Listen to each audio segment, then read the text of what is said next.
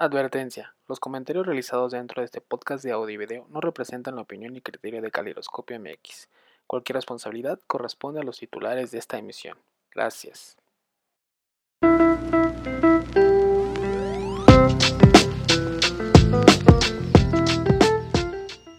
Muy buenos días, tardes, noches, amigos de Calidoscopio. Bienvenidos a este episodio de Acorazado, el Acorazado 7. En esta ocasión no tenemos hashtag, lo vamos a poner hasta el final del episodio. Y voy a saludar a mis amigos. Ernesto, muy buenas noches. Hola, ¿qué tal? Jaime, Medina, estimada audiencia, bienvenidos a esta edición de Acorazado. Medina, buenas noches. Hola, buenas noches amigos, público de Calidoscopio que nos acompaña una vez más. Bienvenidos. Sí se dan cuenta que cada vez lo vamos haciendo como más serio, más institucional, ya parece como Foro TV. Más serio que el presidente. Más serio que el presidente. Estoy de acuerdo. Totalmente de acuerdo. Y esta es la hora de opinar. Eh, pues hoy tenemos temas muy interesantes. Eh, de, la semana fue demasiada, hubo mucha información. Y vamos a comenzar con el tema feminista, el tema de Félix Salgado Macedonio y la gran controversia que hizo con el presidente. Si se acuerdan, en el estado de Guerrero se, casi casi se impuso la candidatura de Félix Salgado Macedonio, a pesar de que tiene unas denuncias de, de abuso sexual. Y muchas personas feministas reclamaron de que cómo era posible de que Morena y sobre todo el presidente apoyaran ese tipo de candidaturas.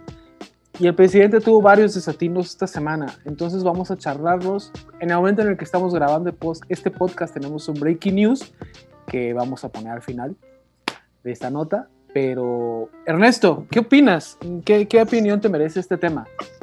Pues bueno, aparte de que pues muchas personas de la corriente pensamiento feminista estuvieron opinando de este, de este tema, pues creo que también es algo que nos compete a las personas con sentido común, saber que una persona que está haciendo pues mal a las demás personas, pues está buscando un cargo público. Qué bueno que, que pues se está exhibiendo qué bueno que en estos tiempos ya existe más conciencia para saber quién está postulando para cargos públicos, para saber quién es quién. Y afortunadamente, pues está muy visibilizado qué es lo que hace este sujeto, qué es lo que hizo. Y pues es una realidad que se tiene que considerar cuando miras al país y te enteras que pues cada día son asesinadas entre 10 y 11 mujeres al día. Entonces, es algo que tiene que atenderse y resolverse como sociedad. Antier miércoles en la mañanera el presidente, bueno, gran parte de los reclamos fueron a raíz del hashtag eh, rompa el pacto. Y parecería ser, en palabras de Andrés Manuel, no me lo estoy inventando, que él no entendía de qué trataba este romper el pacto. Le preguntó a su esposa Beatriz y Beatriz le dice, bueno, es que apoyas a los hombres. Con esas palabras. Entonces Andrés Manuel dijo, güey, yo no apoyo a los hombres, o sea, yo incluso he rompido, ¿eh? he roto el pacto. ¿Eh? He roto. Rompido, rompido, amigo. Oh, no. He roto. El momento.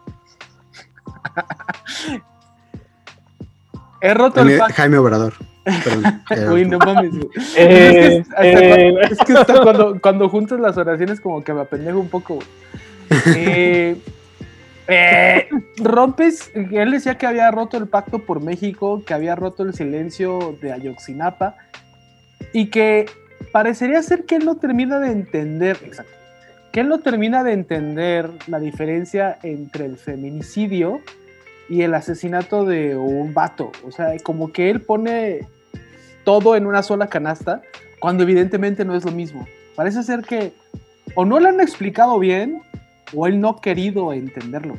Pues sí, podemos pensar que puede por ahí y pues también tener en cuenta que pues la mentalidad de muchas personas en el país pues sigue siendo ese, esa ideología machista en la que se le culpa a la mujer por salir, eh, como, como quiera vestirse, que se le culpa por ir a fiestas, que se le culpa por tener amigos, que se le culpa por tener vida social, eh, que se le culpa por querer salir pues de casa es una, es una ideología que está muy plasmada en todo el país y que el presidente la tenga, pues simplemente confirma que la sociedad mexicana pues también la tiene presente y parejo, ¿no? Porque pues hay comentarios en, pues ahora sí que todas las trincheras. Sí. Sagas palabras, amigo.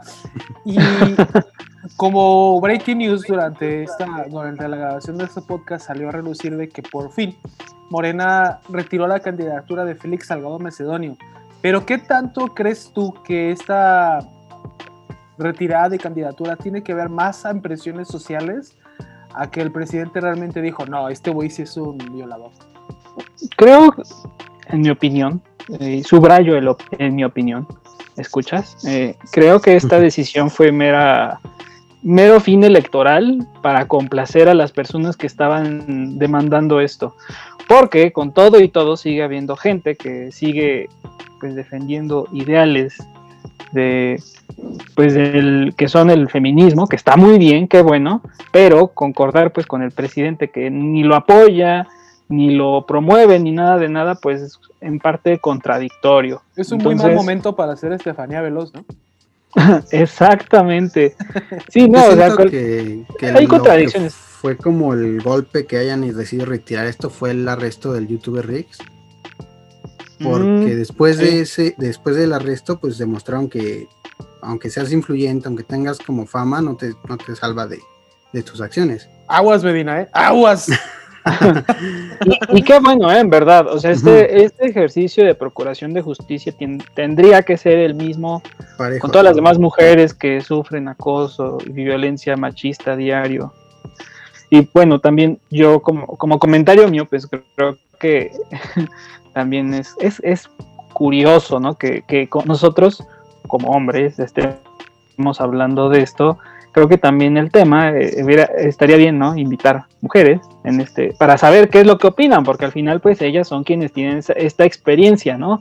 Ellas lo viven diario, ellas lo experimentan. Nosotros, pues por más que podamos discutir aquí en este espacio el tema, no vamos a poder tener esa empatía al 100% porque pues no nos toca. No nos, no nos toca lo mismo, ¿no? Tenemos un privilegio, por así decirlo. Las invitamos, pero no quieren venir, y es porque me Ay, me ¿ya ves? No, amigo. no pero la verdad, eh, o sea, la verdad es que la, consecuencia de esto es que pues va a empezarse a visibilizar más el tema de la denuncia, ojalá que siga habiendo más procuración de justicia. Sin embargo, la medida que hizo pues el partido pues es meramente electoral y había muchísima presión y no podían ya apostar por una por un cartucho muy quemado. Entonces, pues ya, no había de otra.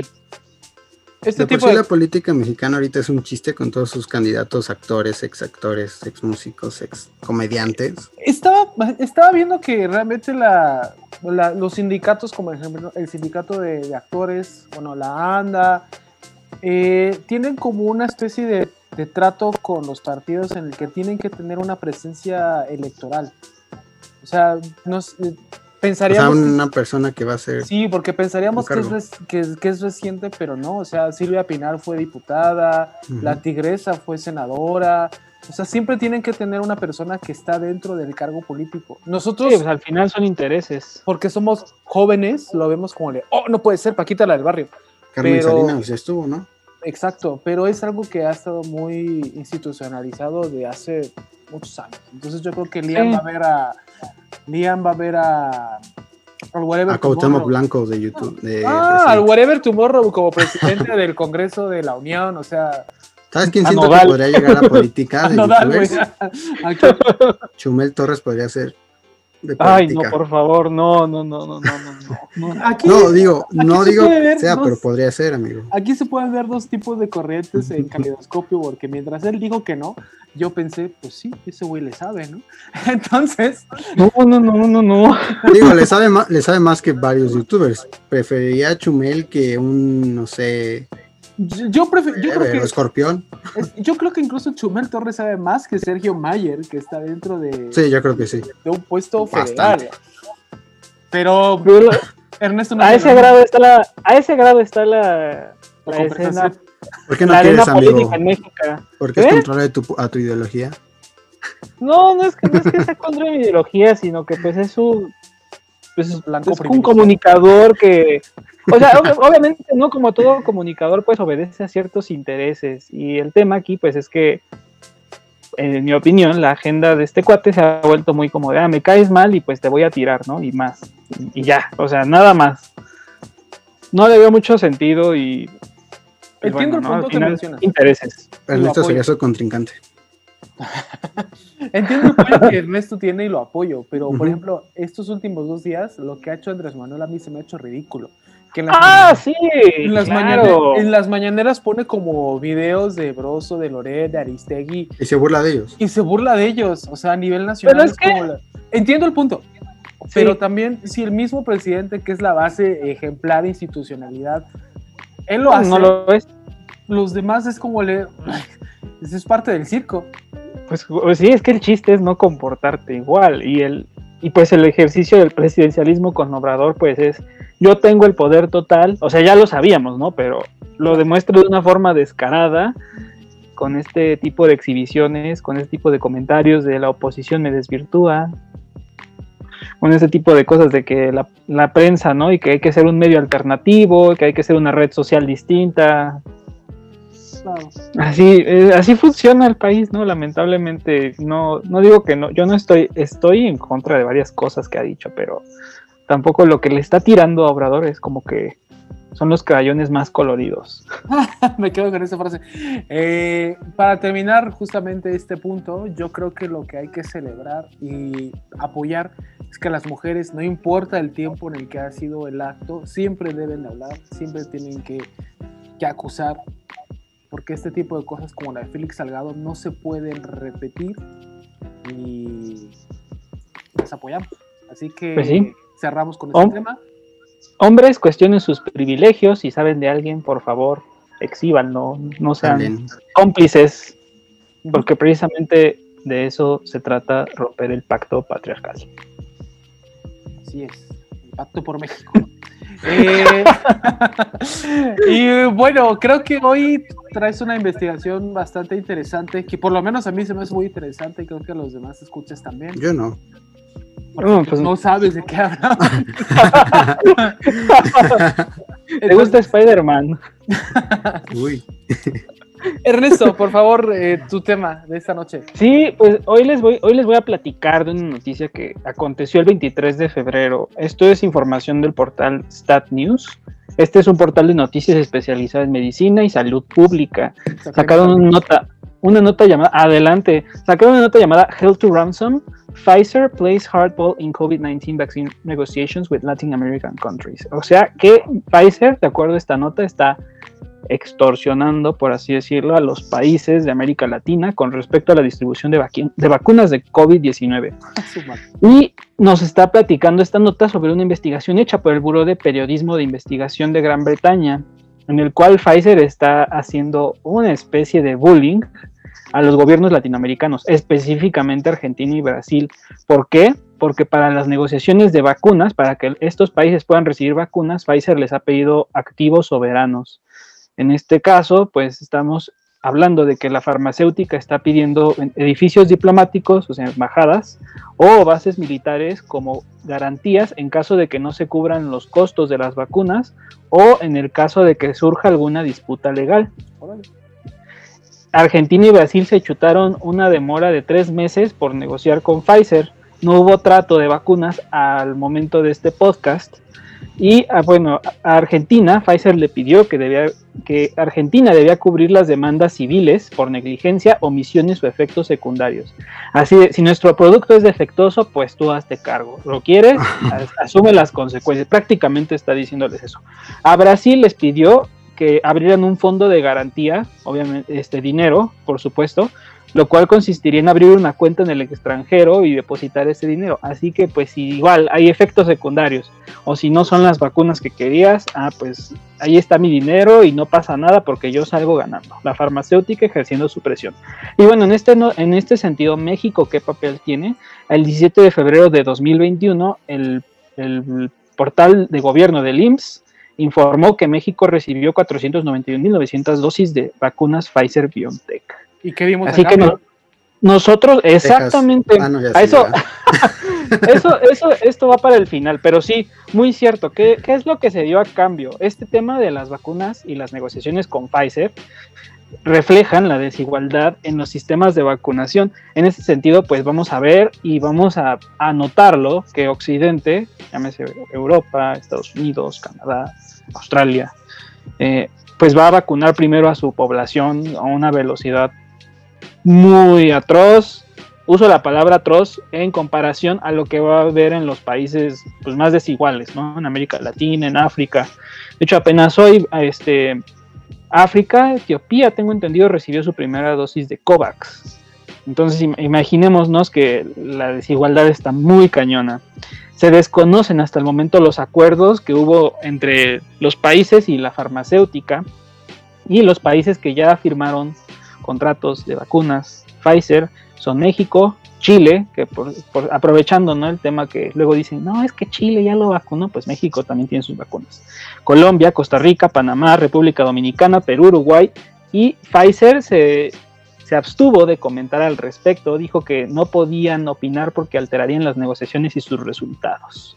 ¿Cómo ven? Que yo quiero asumir que que si en Argentina y Brasil, bueno, para empezar, esto explicaría por qué Argentina y Brasil nada más han comprado vacunas de Sputnik B. Así es. Baratas. Eh, quizás baratas, quizás no, pero lo que sí se ha demostrado es que la Sputnik Son eficaces. es la vacuna más eficaz de todas las que han salido. O sea, aquí en el podcast de Acorazado nos reímos, nos burlamos hasta el final de esa vacuna. Pero es la mejor. Ustedes, claro, de hecho, de hecho Ernesto fue el único que vi, me acuerdo muy bien que él dijo que él sí se vacunaría con Sputnik V. Y no me acuerdo pues, tú cuál dijiste, porque eres muy gris. Y yo dije que Moderna porque... y yo me acuerdo que dije Moderna porque soy muy moderna. Entonces... Yo dije Sputnik, amigo. Entonces, bueno, bueno for the record. Ups, para que te acuerdes, por favor. Ups. Entonces, bueno, me desvió un punto. ya voy acá. Eh, claro. Por eso ellos entiendo ahora por qué compraban con Sputnik Bakoninsky. Y México, asumo yo, que debió de tener el mismo tipo de trato que Argentina y Brasil, que es el ceder edificios diplomáticos o bases militares. Como no tenemos tantas bases militares, asumo que media colonia Roma es de Pfizer. media Roma. Habrá, habrá que esperar, ¿no? Este tipo de temas son como, por ejemplo, ¿no? La comisión Warren con Kennedy. Espérense unos añitos y revelamos la información. Lo mismo va a pasar con este tema de las vacunas. Vamos a saber en unos años más qué es lo que sucedió, en un próximo sexenio tal vez, qué es lo que se dio a cambio. Puede estar interesante porque ciertamente el hecho de que una empresa se ponga a dictarte qué hacer para recibir bienes, está cañón, o sea, es un, es un tema de neocolonialismo, porque anteriormente, o históricamente, la, la diplomacia era que si tú, ciudadano extranjero, estabas en un país y no te parecía algo, ibas a reclamarle a la embajada y la embajada te iba a presionar. Y ahora ya no lo hace un ciudadano, ahora lo hace una empresa. Y le comentaba a varios colegas con los que estuve discutiendo este tema, varios ex compañeros de generación que decía, esto es como, esto es como la United Fruit Company, eh, cuando estaba en América Latina, haciendo su negocio también, instalando gobiernos, instalando políticas. Pues vamos a ver algo, no igual, no idéntico, pero sí parecido. Lo más cercano. Pues se trataba de una empresa que, eh, frutera se, especializaban en bananas. De, ahí precisamente salió el término de, países bananeros. exactamente, porque esta empresa, esta empresa que era estadounidense se metía a estos países a, pues sí, obviamente, ¿no? A hacer producción de frutas, pero se ponía condiciones, pues también muy, vamos a decir, rapaces a los países. Entonces, estamos presenciando un ejercicio no idéntico, pero sí reminiscente de esas épocas, exactamente. Y bueno, en pleno siglo XXI, ¿no? Que decían que la vacunación tenía que ser universal, que tenía que ser para todos. No es cierto, volvimos a este escenario realista donde cada, que, cada país se agarra con lo que tiene. Y esto complementando el tema, con las cosas, o sea, si, si le está pidiendo eso a un país, ¿cómo pretendían entonces los estados de la federación comprar vacunas? ¿No? Para pensar. O sea, Pfizer podría ser una potencia muy próximamente. Si quisiera. Pues desde el Viagra, amigo. no sé, amigo, no sé si lo uses.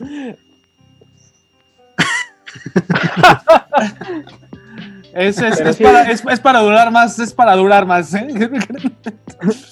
Pero sí, así, las cosas con esto, con estas empresas y pues también comentaba un, amigo, me decía, pues es que ya se refleja, ¿no? El negocio de las farmacéuticas y le digo, y, y creo yo que nos damos cuenta que es un negociazo porque ahora todos todo el mundo necesita la vacuna.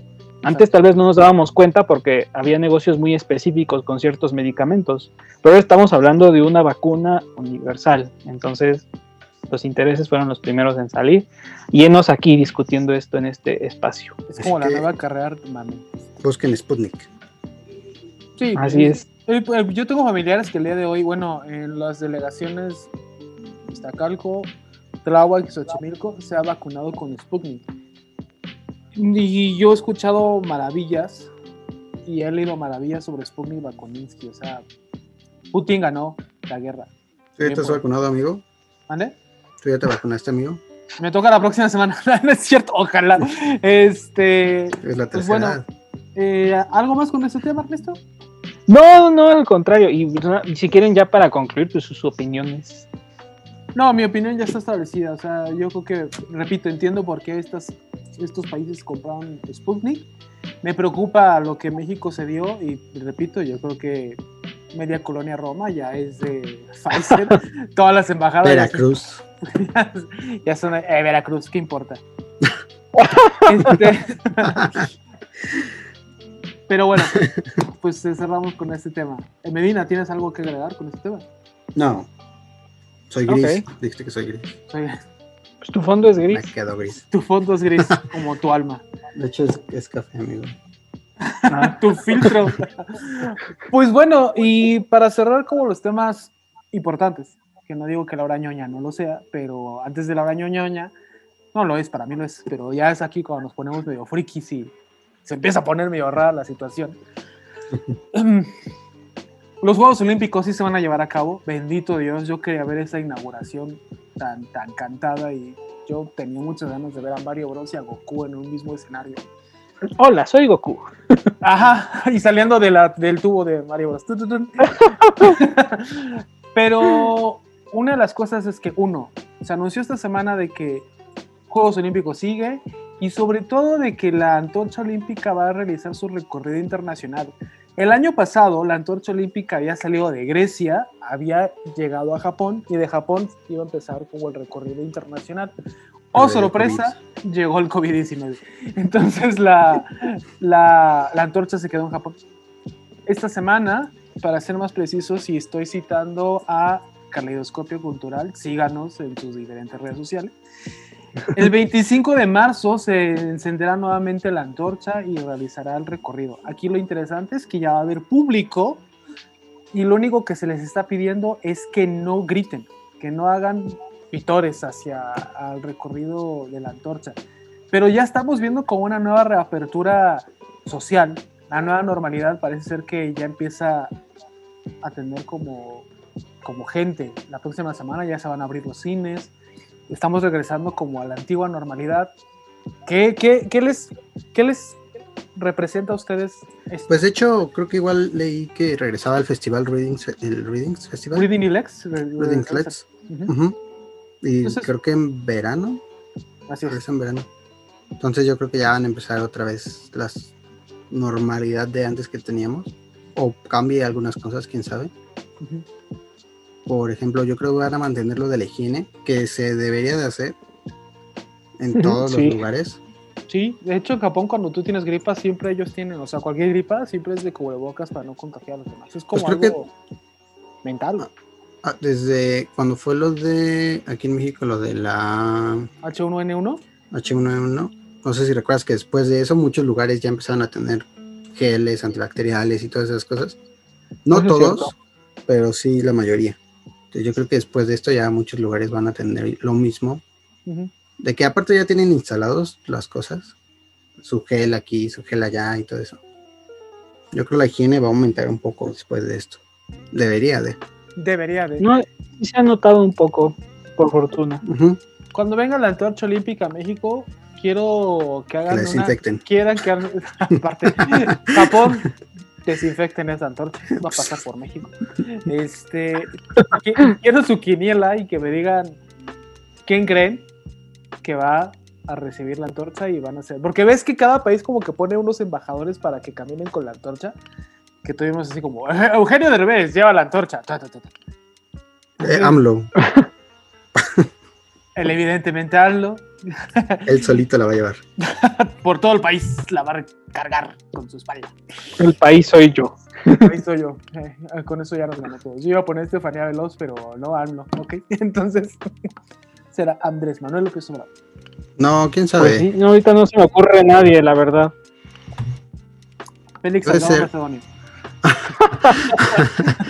no, yo creo que debe ser alguien ahorita que esté pues, en boca de todos, pero no se me ocurre nadie. No, pues no, no, no, no. Ahorita no. Este... Chichadios. Chichadios, no, porque eh, Chicharito de hecho ya es youtuber, amigo, es streamer. Mm, sí, mira, ya. Hace videos de Twitch en Los Ángeles. Ajá. Y juega muy bien. Se, se, se pone de tóxico, pero juega bien. Nunca lo he visto, güey. No, jamás lo he visto. Qué triste es. ¿Y qué te, debería preocuparte que estés viendo videos de Chicharito jugando Among Us? ¿Por qué? Teniendo a gente como el Kun Agüero, que es un poco más divertido, estás viendo al Chicharito. Yo creo, yo quiero que pongan a Sage, amigo. Sin manos. Sin manos. Impresionante. Así O al perro, que pongan al perro Bermúdez. Estaría bien cagado. Estaría muy bueno. Pero bueno, entonces, esta es, repito, los Juegos Olímpicos se llevan a cabo, viene la antorcha y regresan las nuevas normalidades. Lo celebramos. Chicos, por favor, no bajen la guardia, sus manitas, su cubrebocas. Vamos bien, vamos a llegar a un buen término. Vamos a poner una pausa. Un momento regresamos. Pepsi Cola, todos toman Pepsi Cola porque saben que les rinde mucho más. Pepsi Cola refrescante, Pepsi Cola deliciosa, Pepsi Cola muy sabrosa y rinde más. Más, más. Más cantidad. Sí, sí. Sabe mejor. Más, más. Más calidad. Pepsi Cola doble cantidad. Pepsi Cola, todos toman Pepsi Cola porque saben que les rinde mucho más. Pepsi Cola refrescante, Pepsi Cola deliciosa, Pepsi Cola muy sabrosa y rinde más. Recuerde, no se haga bolas con tantas colas. Pida siempre Pepsi Cola. Y bueno, regresamos de esta pausa y la bien la sección que hemos estado esperando durante toda la semana. Usted también, Ernesto también, yo también. La mejor hora de todas. hora, Pero bueno. La hora ñoña con Alex Medina. Uh. Medina, buenas noches. Hola amigo, buenas noches. ¿Cómo estás? ¿Cómo están? Muy bien, muchas gracias. Digo, llevamos rato hablando, pero me gusta preguntar cómo están. Bien. Deseosos de saber qué hay hoy de nuevo. Pues fíjate que hoy, antes de empezar, vamos a hablar un poquito de, de algo que, todo el mundo ha visto, que todo el mundo conoce, que hasta tú, Ernesto, conoces, creo. Ah, caray. De Dragon Ball.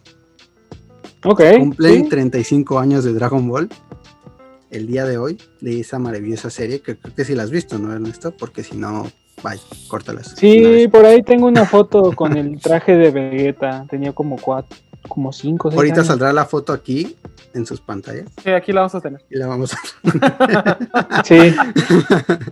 Sí, sí, así será. El mejor personaje de Dragon Ball. Vegeta, sí. Digo, tú cómo. Tú tienes cara de que te gusta Piccolo. Digo, el personaje. que te gusta el pícoro. Me gusta el pícoro. Este. Bueno, a ver, ¿cuál fue tu pregunta? Porque no, no, la hiciste. ¿Cuál pregunta? No hice pregunta. Nada más estás poniendo atención por servirte agua, amigo. este. Estamos hablando de que se cumplen 35 años de la salida de Dragon Ball. De esta maravillosa serie. No sé qué recuerdos tengan de ella. ¿Su primer recuerdo de Dragon Ball? Mi primer recuerdo de Dragon Ball.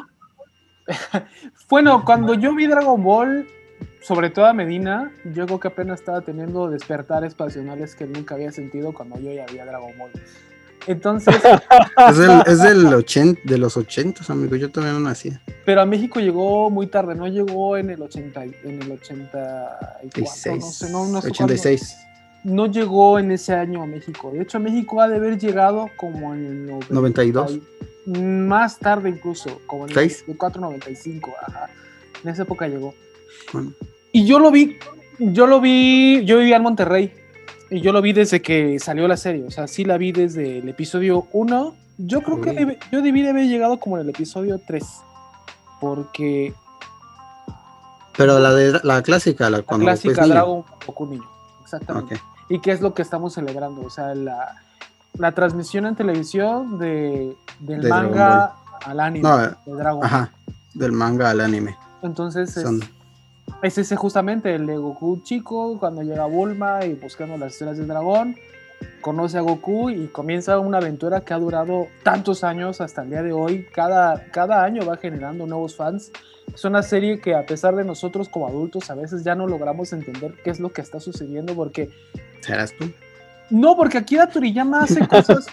Me refiero a que no logramos entender porque entiendo que Toriyama no estuvo en este, en este proyecto que fue Dragon Ball GT, pero ha tenido como sus altibajos, a pesar de, del tiempo. Pero cuando llegó Dragon Ball Super, nosotros al principio no sabíamos qué tanto hubiera sido bueno y resultó ser una serie legendaria Dragon Ball Super. Entonces, creo que Dragon Ball, a pesar de estos años, nos ha traído, trajo el mundo del anime como al, como al mundo pop como que estuvo en todos lados ya. Eh, grandes personajes como la frase que dijo Ernesto, o sea, insecto, ya cualquier persona en México lo asocia con Vegeta. Entonces, siempre ha estado presente en nuestras vidas. A mí Dragon Ball me trajo muchas alegrías. Recuerdo comprar VHS piratas para ver las películas que en México no estaban y estaban en japonés. Entonces tenía que entender y obviamente no entendía nada. Eras otaku. Sí, sí, la verdad es que. Otaku. Bajo esta, esta fachada de hombre serio. No se bañaba. No me bañaba. tuve novia seria hasta los 19 años. Este, es increíble que tenga un hijo. Porque la verdad sí soy muy otaku, muy otaku. O sea, Dragon Ball sí forma una parte muy importante de mi vida, muy importante. O sea, recuerdo tengo muy claro el primer momento en el que Goku se transformó en Super Saiyan. Tengo muy claro el momento en el que vi a Goku morir eh, por su hermano Raditz. O sea, sí, sí es algo que me marcó demasiado y creo que ha marcado a muchas personas la muerte y este Alex se puso gris. Entonces sí, sí, me marcó demasiado. Creo que a mucha gente, no sé ustedes, pero creo que les marcó también en, México y en Creo que a, ajá, a todo el mundo.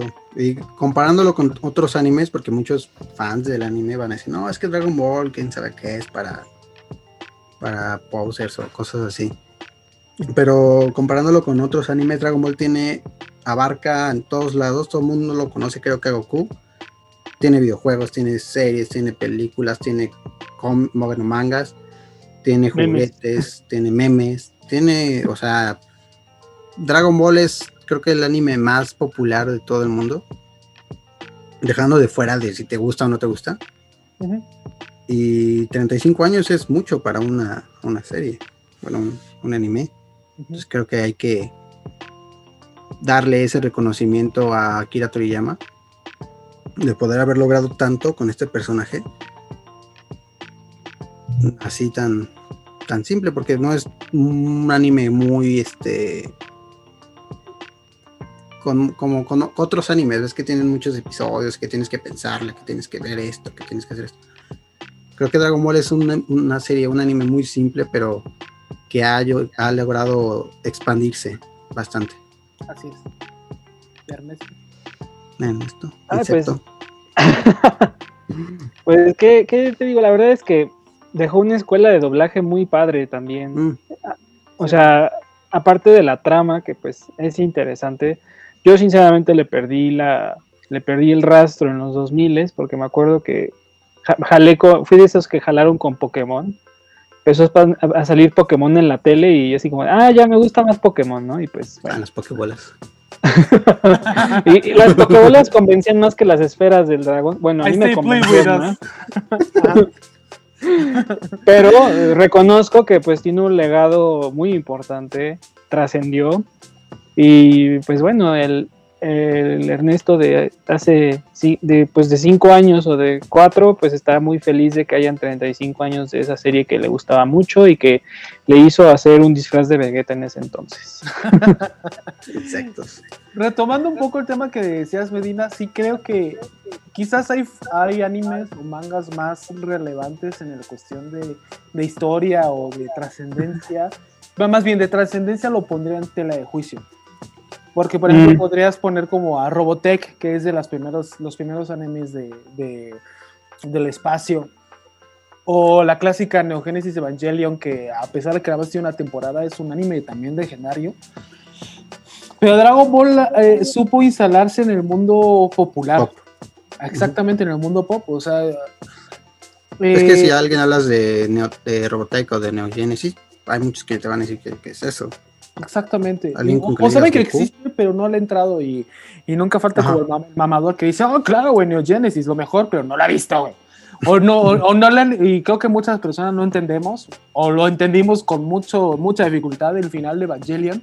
Y Dragon Ball no te daba, no te daba como para que te pusieras a pensar o algo. Más bien era como una serie de, para disfrutarse, tenía sus momentos dramáticos pero siempre era ver una madriza que duraba 20 episodios. O sea, él, cuando, cuando, llega, cuando llega este Gohan, Krillin y Bulma a Planeta Namek para buscar las esferas del dragón. Ah, esa pelea dura. No mames, esa, toda mi primaria, toda mi primaria la pasé en esa pelea.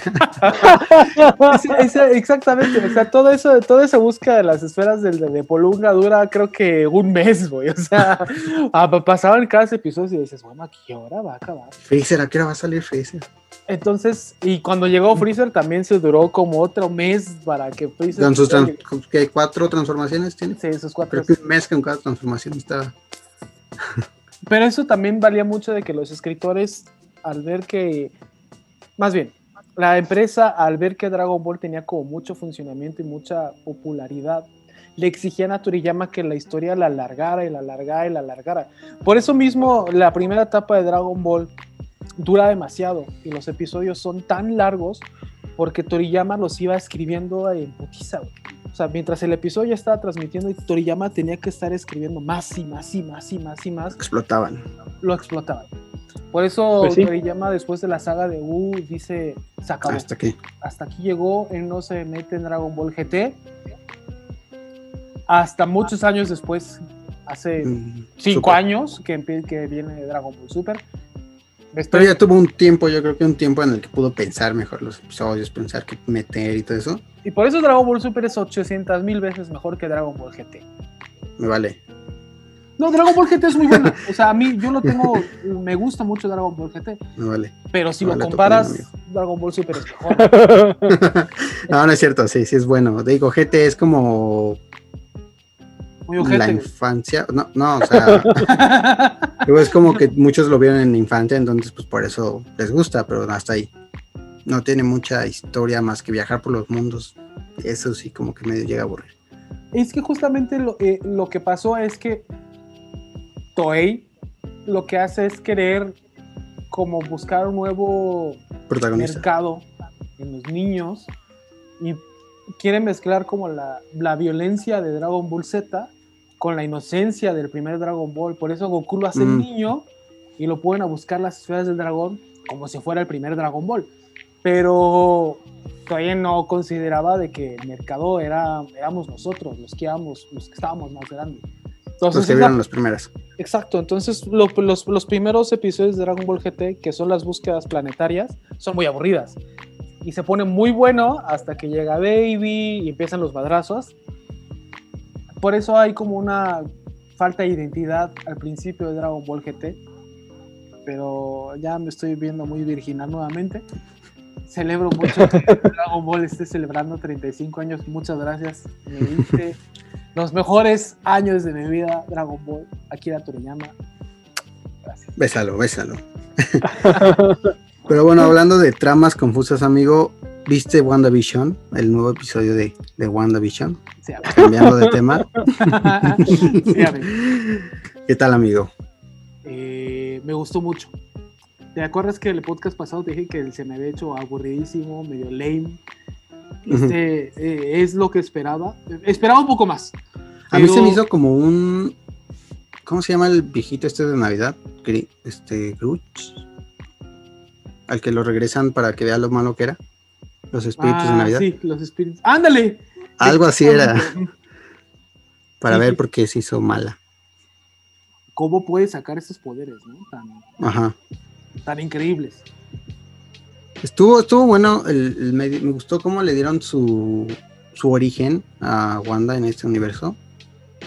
Sin tener que recurrir a lo que todos sabemos, no es spoiler, y aún así me vale.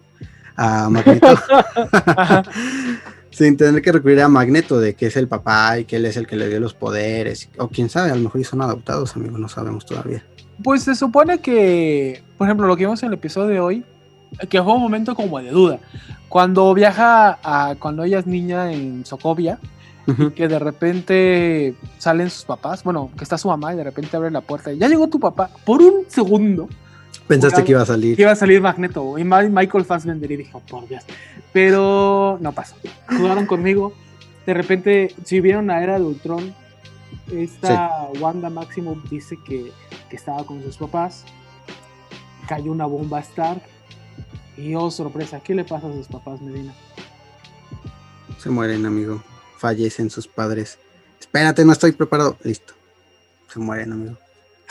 Los papás de Wanda mueren al instante. F. Los funaron. Los funaron con una bomba Stark. El mismo que después la recluta y la hace su amiga, pero bueno, Exacto. ese es otro tema. El episodio se me hizo muy bueno. Muy bueno, como dices, parece ya ser como una recopilación de los, los mejores eventos de Wanda. Sí, es, es muy bueno. Mira, me, me gusta porque le dan el origen a, a Agatha. Te muestran al principio su origen, cómo obtuvo todos esos poderes en la casa de, de brujas de Salem. se me hizo muy friki. Bueno, no friki, más bien muy, muy cringe esa escena. Yo pensé que los que le iban a quemar eran cazadores de brujas, porque te muestran que están en Salem, que están ahí quemándola. Pero no era su mismo Aquelarre. aquelarre. Y te demuestran que hay otros seres que igual con magia, aparte de Doctor Strange. y Me encanta Ernesto porque Ernesto, perdón amigo, voy a asumir algo. Creo que, no- creo que Ernesto no ha visto el episodio, pero Ernesto está así. de, Interesante. Cuéntenme más. Yo solo me informo por ustedes. Está bien, amigo, está bien. Bueno, aquel Eso, Aquilar, Aquelarre, ajá, que muestra que hay otros seres mágicos aparte de Doctor Strange, de Wanda, que hasta el momento no sabíamos si su magia era por las gemas o por qué era, pero ya vimos que es magia, que fue activada por una gema, Exactamente. donde cuando la activa, no sé si viste la escena de Scarlet Witch, Sí, sí, Bajando. sí, sí, sí, sí, sí. como un ángel que nos da, yo creo que nos dio un como preview a su traje que va a usar en un futuro, que esperemos lo use. Lo que sí es su hermano, Pietro, no sé qué pasó con él. Una decepción. Se hizo Pietro. Se hizo Es- Pietro. Pues bueno, el Pietro Pietro está muerto con agujeros en el cuerpo. Como mencionan cinco veces en la serie. Sí.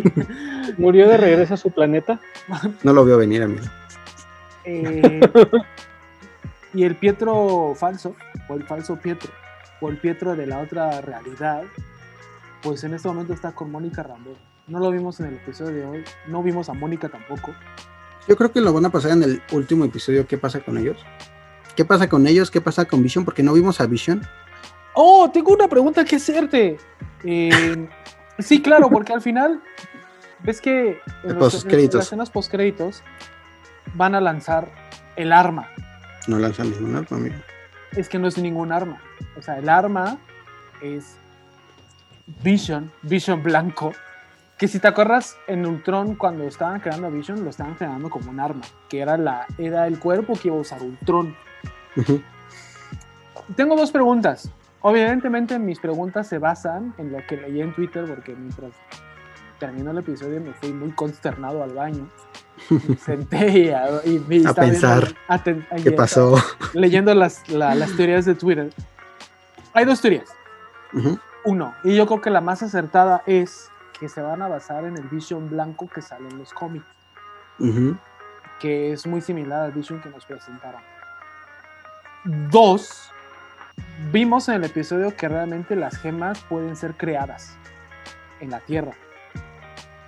¿Tú crees que este es Ultron? Mira, no sé dónde he visto lo de las gemas. Ella crea, un, cuando ella se, se vuelve loca. Ah, ok, es que... Ella, crea, ella crea una gema. Ella, es que ella tiene el poder de crear lo que, pues, lo que sea. Exacto, entonces ella, o sea, ella... Y si te acuerdas, al final del episodio, ¿te acuerdas que ellos tienen un misil con un poco de poder de Wanda. Sí, el poder de Wanda lo usó para, para darle vida al Vision, a la máquina. Entonces, porque es una máquina. Pueden crear, pueden darle Ultron? una. Entonces, que mi pregunta es, regreso? ¿es Ultron o es Vision blanco? Es una gran pregunta, no la vamos a saber hasta el próximo viernes, pero quiero saber tu opinión. ¿Qué crees es? Que creo que regresar a Ultron no les conviene porque eso como que ya pasó. Ultron era un enemigo, bueno, como lo presentaron el enemigo de Stark, y no está Stark, como todos sabemos. Entonces puede que puede que este sea el Vision blanco de los cómics, el Vision que pues no tiene una identidad, que es un robot y que está especializado para hacer seguir órdenes. Y el Vision que está en el universo de Wanda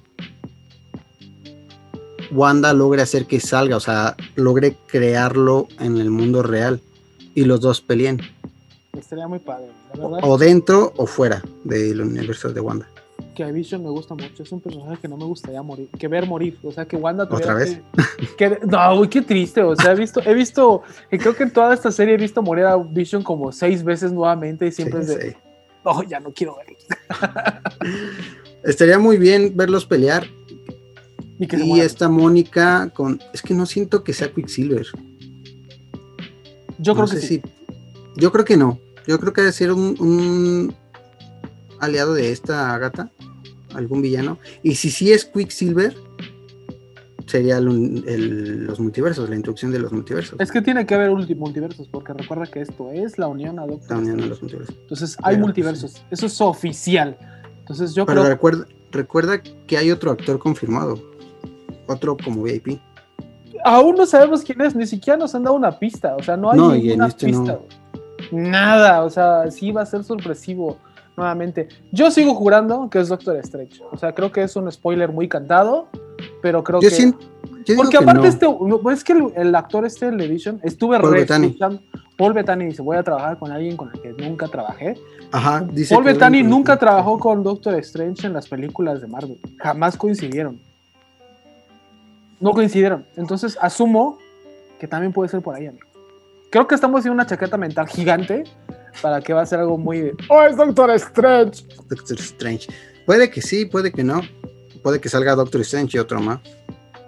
Y Spider. Spider-Man. Spider-Man negro. Hablando de Spider-Man, amigo, ya se confirmó el título de la nueva película de Spider-Man. Spider-Man No Way Home. Home. Que como que todas las películas de Spider-Man tienen home, es lo que te voy a decir. No sé por qué están obsesionados con home en este Spider-Man. Pero creo que no sé si confirmó o desconfirmó teorías del Spider-Verse. Oye, la película de Spider-Man va a ser en Navidad. Te apuesto lo que quieras que va a haber una escena hablando de home que que Peter Parker va a estar viendo Home Alone.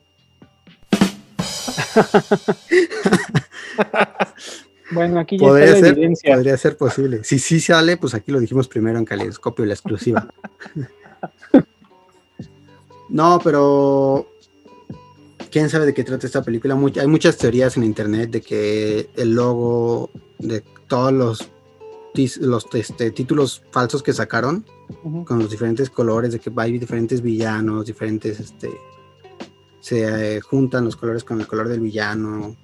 Todavía no sabemos, este Tom Holland sigue negando lo del Spider-Verse. obviamente no lo va a decir porque ya, ya lo han de tener sobre contrato, sobre un contrato y un contrato en los contratos. Incluso en el teaser de, la presentación hasta se burlan de eso. Sí, de, de, hecho se burlan como que a ti no te van a decir nada de eso. Pero siento que sí, ya sabe, o sea, si ya vieron a este Tobey Maguire y Andrew Garfield por ahí este, rodando. De hecho, también vieron a este... Daredevil. No, a este Campbell. No sé si ubicas a Campbell, el de Ash. Ash vs Evil Dead. El que tiene en su mano como de robot, de, de sierra. Creo que no, pero bueno. Así de importante. Solo tú lo ubicas. Salen las primeras de Spider-Man también, en las de Tobey Maguire. Pero bueno, yo no sé, yo creo que va a salir como un personaje secundario. También dice que, vio, que vieron esa al Duende Verde. Sí, este, este, William Dafoe. William Dafoe. que estaría bueno que regresara. Ese, ese Duende Verde estuvo muy bueno. Sí. Me gustaría verlo de regreso, la verdad. También Doctor Pulpo va a estar, en teoría.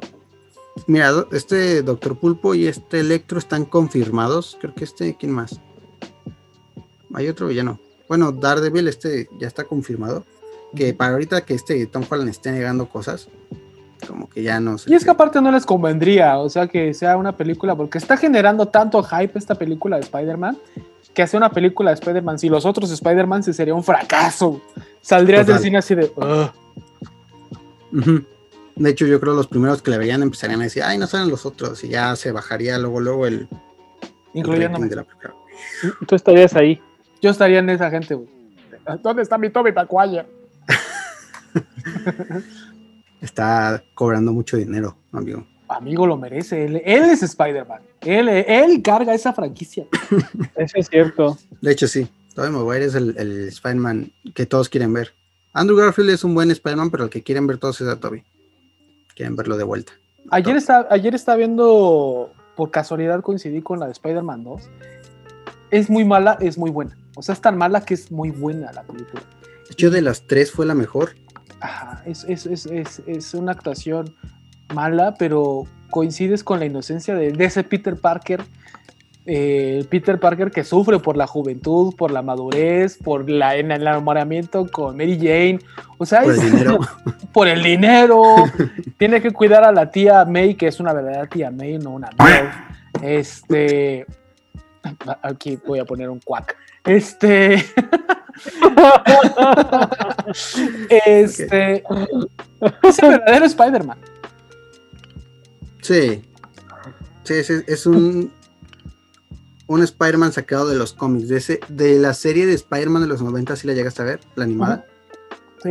Es igual, o sea, es casi igual el mismo Spider-Man. Eh, con Andrew trataron de hacer un Spider-Man un poquito de la moda, porque ya ves que andaba en patineta y se vestía con sus Converse y todo el rollo. Y con este Toby, pues, mm, no, sé, como Peter no me convence. Como Spider-Man está bueno. Como Peter no tiene como una identidad todavía. No, porque no, no se ve como un Peter pues, nerd, que pues, no tiene amigos. Digo, nada más tendría uno o dos en los cómics. No, de hecho este, ese Peter es muy canchero, o sea, es un Peter que dices, bueno, yo, yo quiero ser así Peter Parker, que en comparación con los otros dos Peter Parker, no quería ser Peter Parker, era como, güey, es un tetazo. No, este Peter, quiero ser Spider-Man, pero no Peter Parker. Exactamente. Y aquí es al contrario. Tú quisieras ser Peter Parker, no nos tendría nada de malo, y también eres Spider-Man. Sí, este Peter como que no me convence. Va a fiestas, este Peter Parker, entonces si recuerdas, en la anterior va a una fiesta, o sea, Peter Parker en una fiesta nunca estuvo. Ligón, luego, luego en la primera película ya se liga. ah, se andaba ligando a la. A la hija de Michael Keaton. Ajá. La hija de Batman. Ajá. Pero sí, este, este, Peter no convence. Superman sí es medio bueno porque igual hay veces como que no. Pero sí, ojalá esta película sea buena. Esperemos. Traigan a nosotros Peter para que sea buena. Y ah, hay un quiero que pasar a DC. Ajá. Y quiero, quiero empezar este DC que esta es la primera vez que vas a hablar de DC y me interesa y me importa. Nuevamente siempre me desconecto y nada más los te escucho hablar de DC. Pero hoy vas a hablar de un tema que realmente me apasiona, me encanta. Sí, a ver, ¿cuál es el tema de hoy de DC? Vamos a hablar de la nueva serie de DC, amigo, de CW, que es de CW y de HBO, porque los dos tienen ahí dinero metido. Dinero. HBO les está dando para calarse la serie. Es Superman on Lois, que está conectada con todas las series anteriores del CW, de la Roberts, pero no tiene nada que ver, o sea, está conectada, pero no tiene nada que ver con ellas. Es como años después de esas series, porque en esta, en esta serie vemos un Superman ya grande. Eh, este, este, Superman nos muestra una introducción muy rápida de cómo se hizo Superman. Y vemos a un Superman muy diferente a Henry Cavill, a lo que vimos en el cine, un Superman teniendo miedo de mostrar sus poderes, de, de, ser un héroe. A este lo vemos diferente, o sea, menciona que el, el, su primer traje lo hizo su mamá, se lo menciona un niño. Vemos una clásica escena de los cómics donde tiene el coche y se ve Superman así cargándolo. Ah, y vemos ahí va a haber una imagen. Ahí va a haber una imagen. Nos va mostrando cómo va avanzando su vida, cómo conoce a Lois Lane, se enamora de ella, entra al periódico, su, su etapa en el periódico, se casa con Lois Lane, tiene unos, tiene hijos, que en esta serie vamos a ver a un Superman que además de ser un héroe va a ser un papá.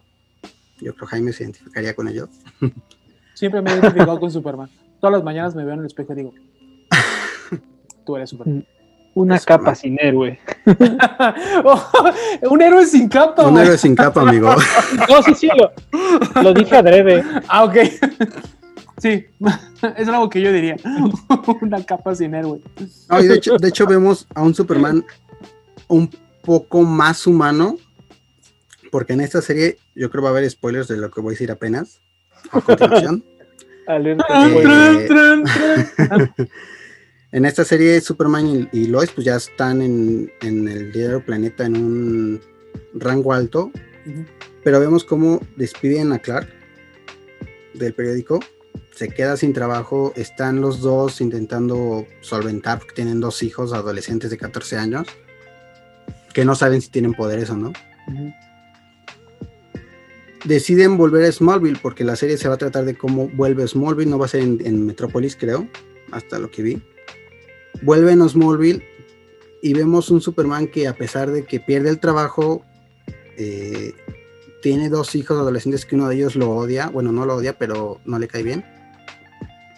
También vemos como spoilers a continuación, por si quieren irse. Vemos cómo muere su mamá, muere Marta Kent. Ah. Sí, amigo, duele, duele porque, porque le hablan por teléfono y cuando va llegando escucha sus últimas palabras con, con su super oído. Ah, qué triste, güey. Sí, no, está, está, está muy triste esa escena. Pero a, diferencia del Superman de Snyder, este Superman sigue, sigue, o sea, intentando salir adelante, sigue pues, como Superman, o sea, no se, no se amarga ni se pone así todo este mundo no te deja ser bueno ni, nada de eso. ¿por qué? ¿Por qué los DC los le falló la sociedad. Ahí le falló lo que te decir, ¿por qué DC está tan empeñado en hacer una frase, frases legendarias que se queden como las que dijo Ernesto ahorita de Marvel? O sea, no sé por qué DC se empeña, o sea, esa de esta sociedad no te deja ser bueno. Creo que suena mejor la frase de ese traje me lo hizo mi mamá que el Exactamente. Bueno. Pero bueno, aparte de, todo eso que mencionamos, esta serie va a traer algo nuevo que recientemente vimos en un anuncio que va a haber un reboot de Superman con un Superman afroamericano. Que este va a ser de otra tierra, amigo, no va a ser Superman, no va a ser Kal-El, es otro Superman.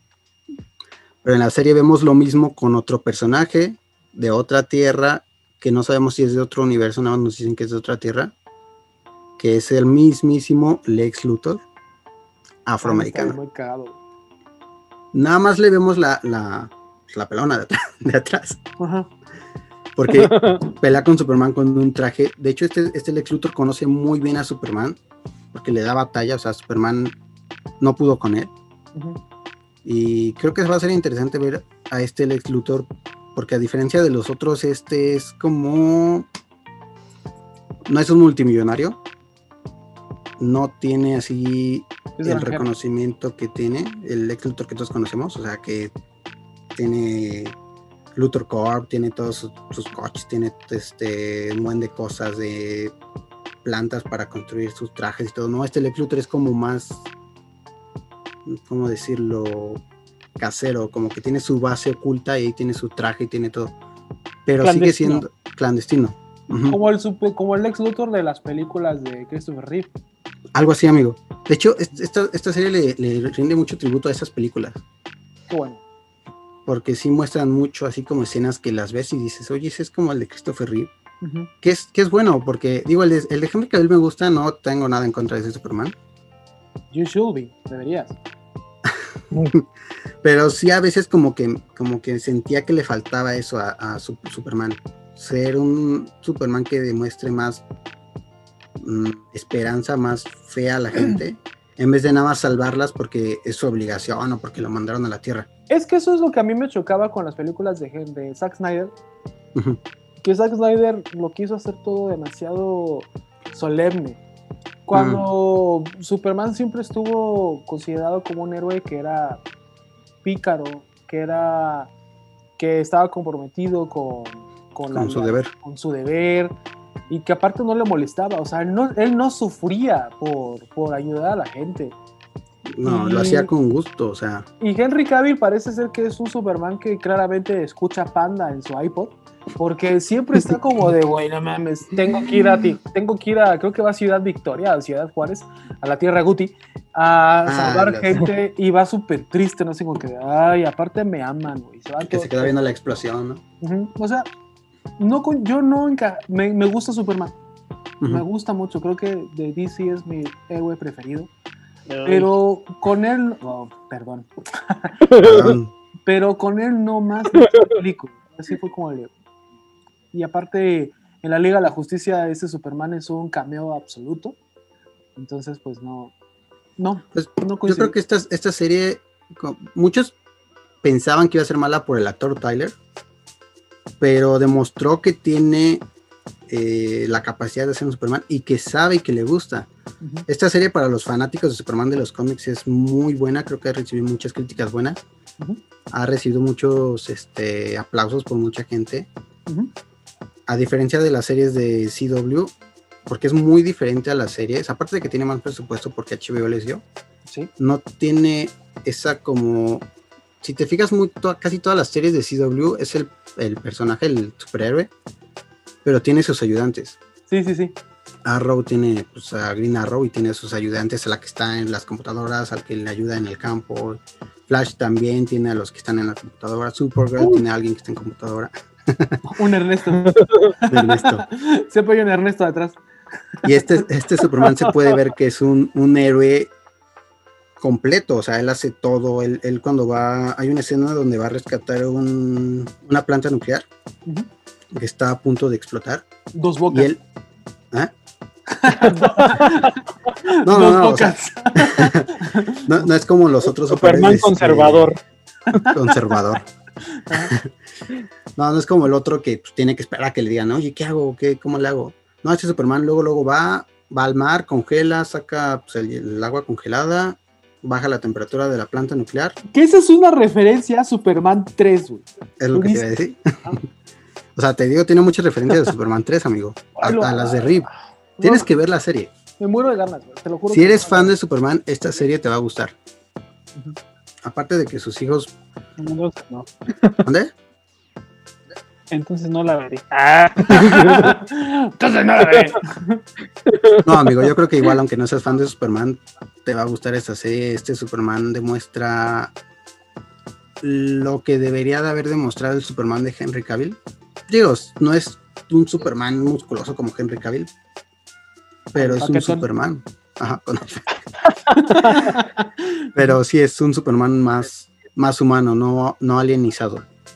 Perfecto. Ok. Pues, ¿Algo más que agregar con este tema de Superman? No sé qué quieran agregar. me encantó el tema. Creo que HBO y Warner y DC tendrían que por, eh, patrocinarnos. Los invito a que lo hagan porque esta es una muy buena recomendación de esta serie. y por favor, este, y bueno, con esto hacemos la última pausa de, de este podcast. En un momento volvemos. Pepsi Cola, todos toman Pepsi Cola porque saben que les rinde mucho más. Pepsi Cola refrescante, Pepsi Cola deliciosa, Pepsi Cola muy sabrosa y rinde más. Más, más, Más cantidad, sí, sí. sabe mejor, Más, más, más calidad. Pepsi Cola doble cantidad. Pepsi Cola, todos toman Pepsi Cola porque saben que les rinde mucho más. Pepsi Cola refrescante, Pepsi Cola deliciosa, Pepsi Cola muy sabrosa y rinde más. Recuerde, no se haga bolas con tantas colas. Pida siempre Pepsi ¡Hola! ¿Cómo están? Este, regresamos de esta pausa. Eh, es la última, la última etapa de este podcast. Y La última y nos vamos. La última nos vamos. De hecho, así se va a llamar. No es el hashtag. amigo. La última nos vamos. El hashtag es acorazado, la última y nos vamos. Y Ernesto, mejor? traes. Regresa, corazón, regresa. Pues en esta, en esta... bueno, algo mejor que Superman, es ciertamente. Ah, o bueno, eh, ya lo dejaremos a criterio de la audiencia. Esta Kalel. ocasión- Ándale. en esta ocasión, la recomendación musical proviene nada más y nada menos que a- de Argentina. Y corre a cargo de dos personas. El primero, Daniel Melero, que algunos consideran que es el cuarto soda estéreo, o que también fue una mente productora detrás de muchas bandas de rock argentino en los noventas, y de Diego Tuñón, a quien recordamos como tecladista de Babasónicos. Bueno, pues Melero y Diego Tuñón eh, no, no es la primera vez que colaboran, sin embargo el año pasado, en junio de 2020, lanzaron un disco llamado La Ruta del Opio. Es un álbum que es interesante porque combina los talentos musicales de estos sujetos que pues si bien uno dice babasónicos que tiene que ver o, o melero que suele dedicarse a hacer música electrónica, tecno, muy variada, También. ¿Cómo se juntan estas dos mentes? Bueno, esto- estos, estas personas decidieron establecer un diálogo musical, en palabras de Daniel Melero, que duró años, no fue algo que, que se sentaran el año pasado a decir vamos a hacer música. Dicen que es un diálogo musical que traía ya un par de años y de repente se acumularon las canciones y voilà, tenemos un disco que tiene ondas, ondas de ambient, tiene algunos pedazos de, temas que hay vocales, sin embargo, eh, la gran parte del disco son estos, toques sonoros en canciones como Mozartronic, Camastro, Novela Frita o Los Seis. Una recomendación musical que creo que les puede agradar para pasar el rato o en lo que están trabajando o bien para relajarse. Muchas gracias. De hecho, Daniel Veledo es un artista que a mi entender le cuesta mucho trabajo como, como interactuar con otros artistas. A pesar de que es una persona que siempre ha estado como muy presente en la vida de varios artistas, las firmas musicales no las hace con, las hace muy selectivas. O sea, es Daniel Melero siempre Daniel Melero, Daniel Melero, Daniel Melero. Y tiene discos muy contados con alguien más, o sea, firmando con alguien más. En este caso con el tecladista basónico. O en el caso de Cerati, que fue Colores Santos, que también se tardaron muchos años en hacer un disco. Y también después Daniel Melero se tardó muchos años en hacer un disco con alguien más. Daniel Melero es un grande. Sí, ciertamente merece este reconocimiento. Yo aquí en México, ¿no? Que casi no se le... O sea, cuando te dicen, ¿no? Que Melero escribió Trátame suavemente. Ah, ¿no es de Soda sacando ¿no? Y resulta que pues los encargados del grupo de Melero pues tenía su versión, que en realidad pues la tomó prestada Soda y pues como sabemos Melero decía, yo no hubiera hecho a Soda grabar Trátame Su- suavemente, pero así lo hicieron. pero sí, ciertamente es un personaje muy interesante. De hecho, Sí, o sea, No sé si ibas a decir. Melero en los primeros, en el primer disco de Soda, en Canción Animal, en algunos temas de Dynamo, es- estuvo muy presente en la producción de muchos discos exitosos de Soda Stereo.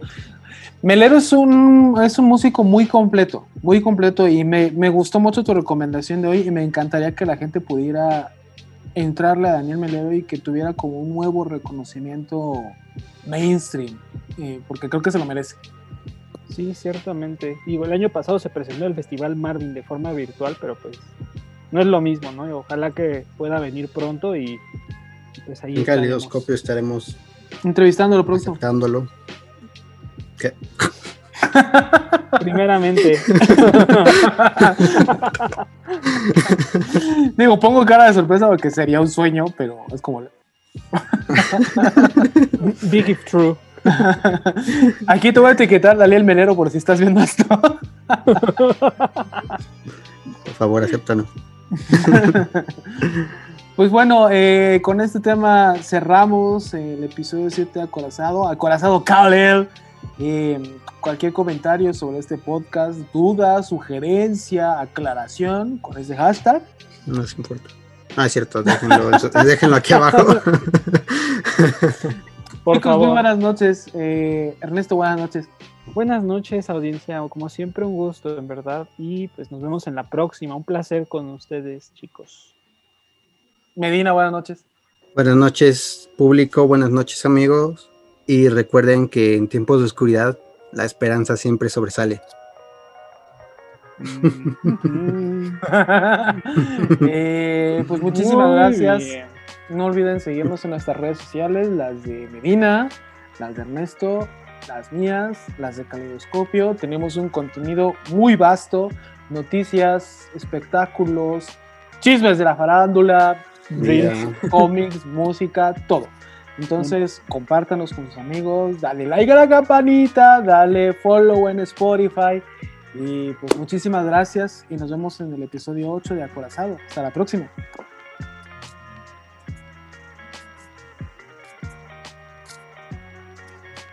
You.